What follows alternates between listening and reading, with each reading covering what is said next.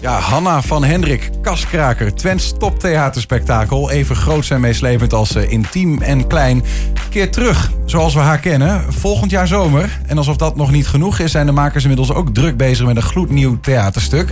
Hoofdrolspeler Johanna Terstegen, die is bij ons in de studio. Johanna, welkom. Dankjewel. Voordat we naar het theater gaan, eerst even een prijs. Onlangs werd bekend dat je de Johanna van Buren prijs krijgt. Ja, Omdat je de cultuur en taal van Oost-Nederland bevordert. ja en omdat ik zo'n mooie uitspraken hebben, Oh, Nida. heb ze zeg. Ja, op geheel eigen... Dat zeggen wij ook op- over Niels altijd. Ja, heeft ik, dat ook. Ik probeer weer, we hebben hier eh, elke week hebben we hier Twents kwartierken op donderdag. Dan leer ik Twents. Hartstikke mooi nieuws. En, eh, dat doe je goed. Dank u, dank u. Ja. Dank u het duurt nog wel even voordat de Johanna van Burenprijs krijgt. hè? Dat denk ik ook wel. Want ja, I, I voegt zich daarmee in een illustre rijtje. Hè. Bijvoorbeeld eh, Willem Wilmink, eh, Herman Vinkers, Benny Jolink, Anna van der Meijden, Daniel Loos. Ja, Trots? ja, heel erg. Ik was helemaal verbaasd dat ik een, werd gebeld. Vond het hartstikke leuk. Dat is volgens mij mijn eerste grote prijs in Twente. Overijssel. Dus, nou, nou wordt wat tiet. Nee, Over de, gro de, gro- de grootheid twijfelen we niet, maar over de, de grootheid wel. Want de, de- daarover zegt, zeggen ze... aan de prijs is een geldsom van wisselende heugden verbonden. Ja, ja, ik ben ook gebeld. Ze belden me en ze zeiden ze van... eh, je krijgt Johanna van Burenprijs... en daar zit een schamel geldbedrag aan vast. Dus ik ben heel benieuwd hoe schamel dat is. Ja, weet je nog niet? Je weet nog niet of het, of het de moeite weer, wa- waard is. Hij is sowieso de moeite waard. Ja, ja. Altijd wat een ijskok op, denk ik. Oh, niet daar. Ja. Mooi, we gaan naar theater. Hanna van Hendrik. Eerst eventjes terugkijken naar hoe dat ging, dat eh, spektakel. Ja.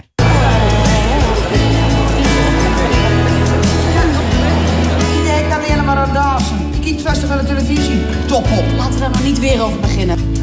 Dansen. Trouwens, je hebt de benen er ook vast te dikke voor.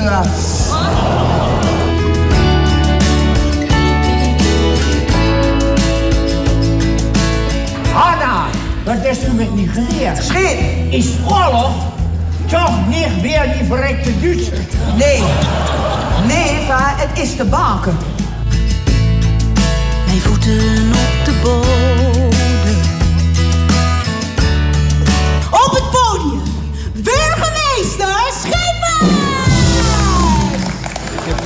Ik heb verschillende keren hier op dat stoeltje gezeten en dan kreeg ik eh, kippenvel ervan. Ik denk van ja, en het zal misschien ook niet verkeerd zijn om mensen van de politiek ehm, hierheen te sturen. Dan kunnen ze het even bekijken.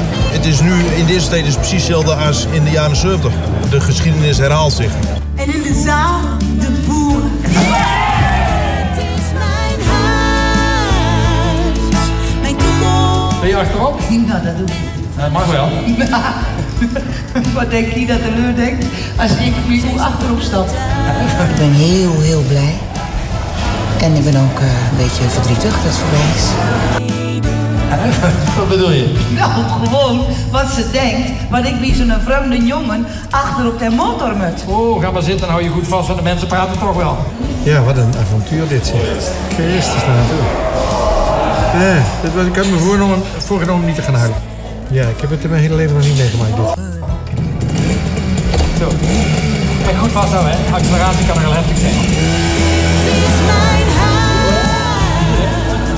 Mijn toekomst en verleden.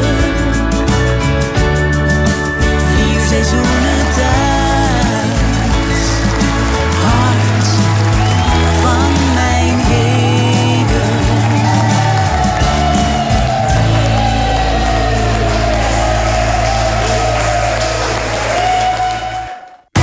Altijd op de hoogte van het... Ja, dat was nog even de uitsmijter van RTV Oost. Eh, eh, Johanna Terstegen, kl- klopt het dat ik nou ook nog enige emotie nu zie als je dit zo ziet? Ja, dat klopt. Ik krijg helemaal kippenvel. Heb je goed gezien? Ja, omdat het, het was... Het is zo'n bijzonder gebeuren geweest. Het is echt een gebeuren... Het was echt een gemeenschapservaring. al die vrijwilligers, ensemble, al die acteurs... ehm, uit Twente en uit het westen, alles door elkaar heen. En de muzikanten, Her Majesty en, de, en het koor. En met z'n allen hebben zoiets bijzonders neergezet. Dat daar Joep van het Hek in de zaal zit, tot tranen is geroerd. En dat daar, eh, ik zeg maar wat, Annie Makkink eh, uit weet ik waar vandaan zit. Of een vrouw, een boerin van 90 die tegen mij zegt... Johanna, hoe, hoe kan dat? Hoe ken je mijn verhaal? Dus het blijkt dat wij met dat verhaal de mensen echt hebben geraakt. Wat is dat verhaal als je dat in een notendop eh, zou moeten vertellen? Nou, dat gaat over gewoon tussen haakjes. Gewone mensen die, die, die proberen te overleven. Die er, er het mooiste van proberen te maken.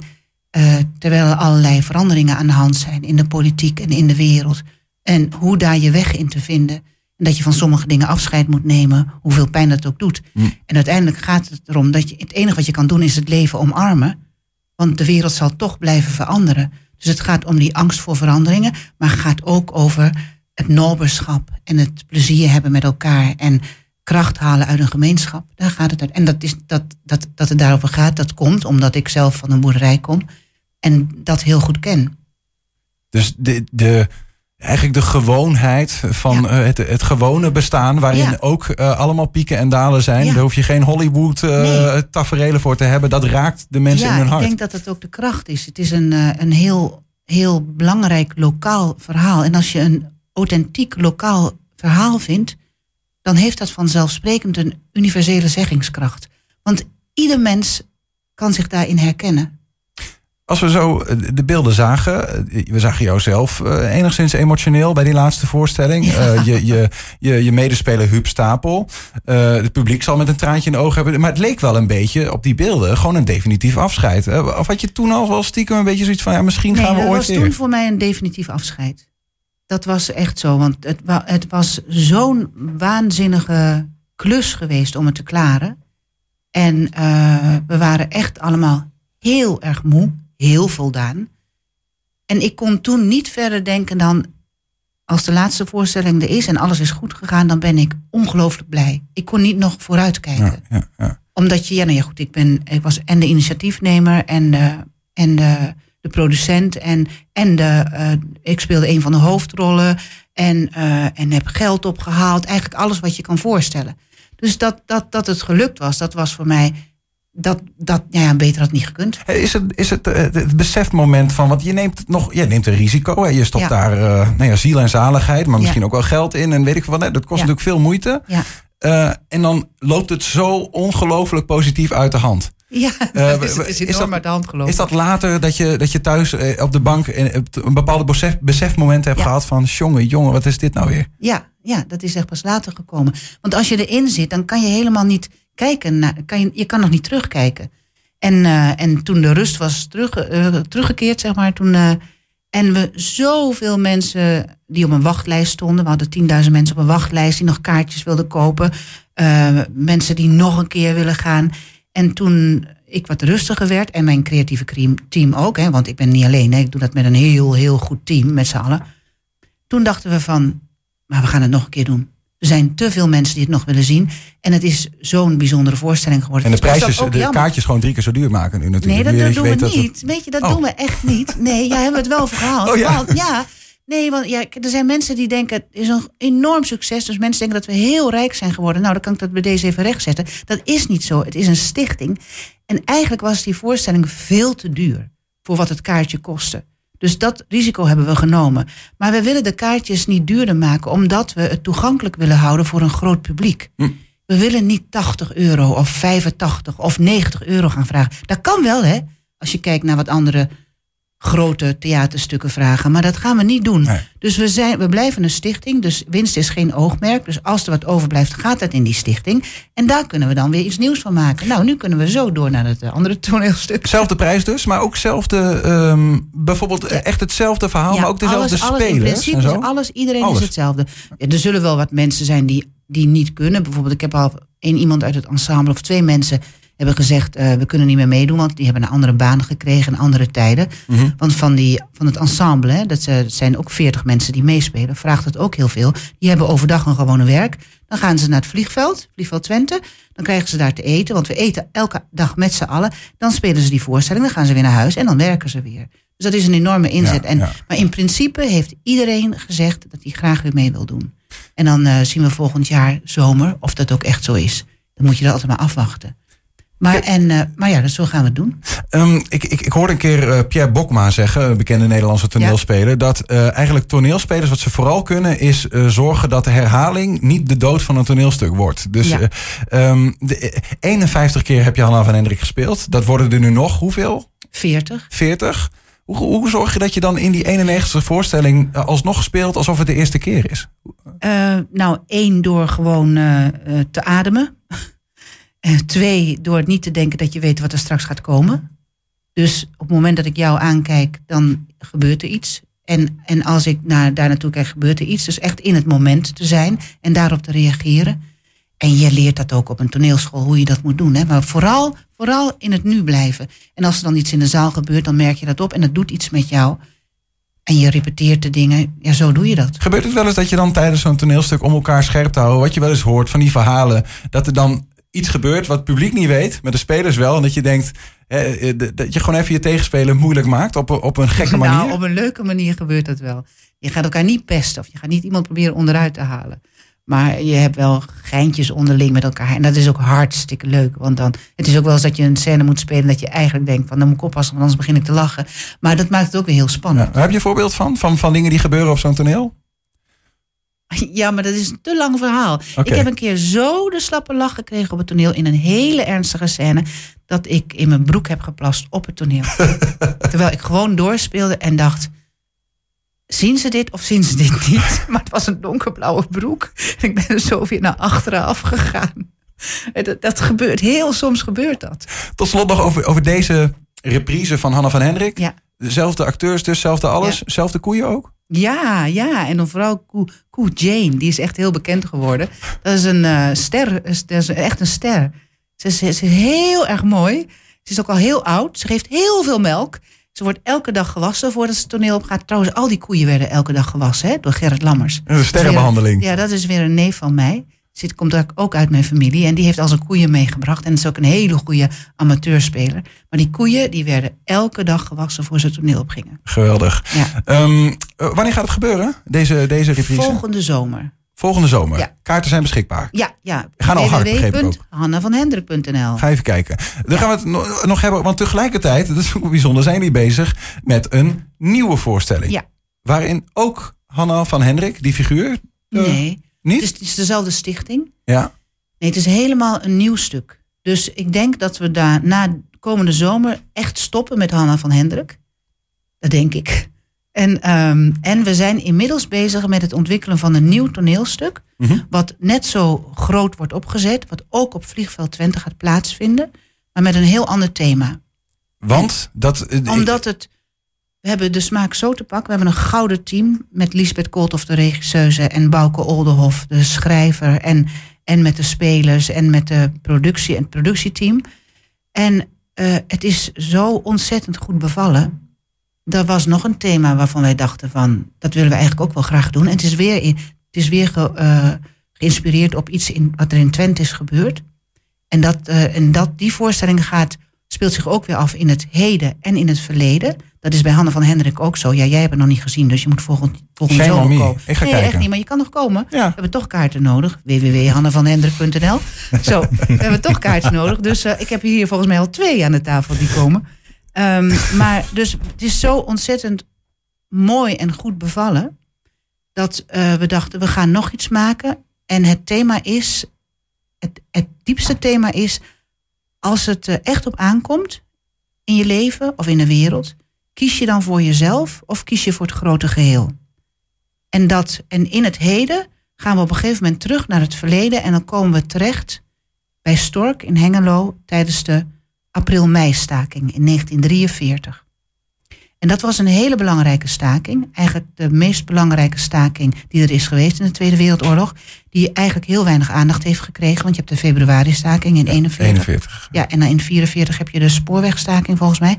Maar die april-mei-staking is eigenlijk een kantelpunt geworden. Ook voor het verzet. Want daarna is het verzet heel actief geworden. En hebben ze zich heel goed georganiseerd.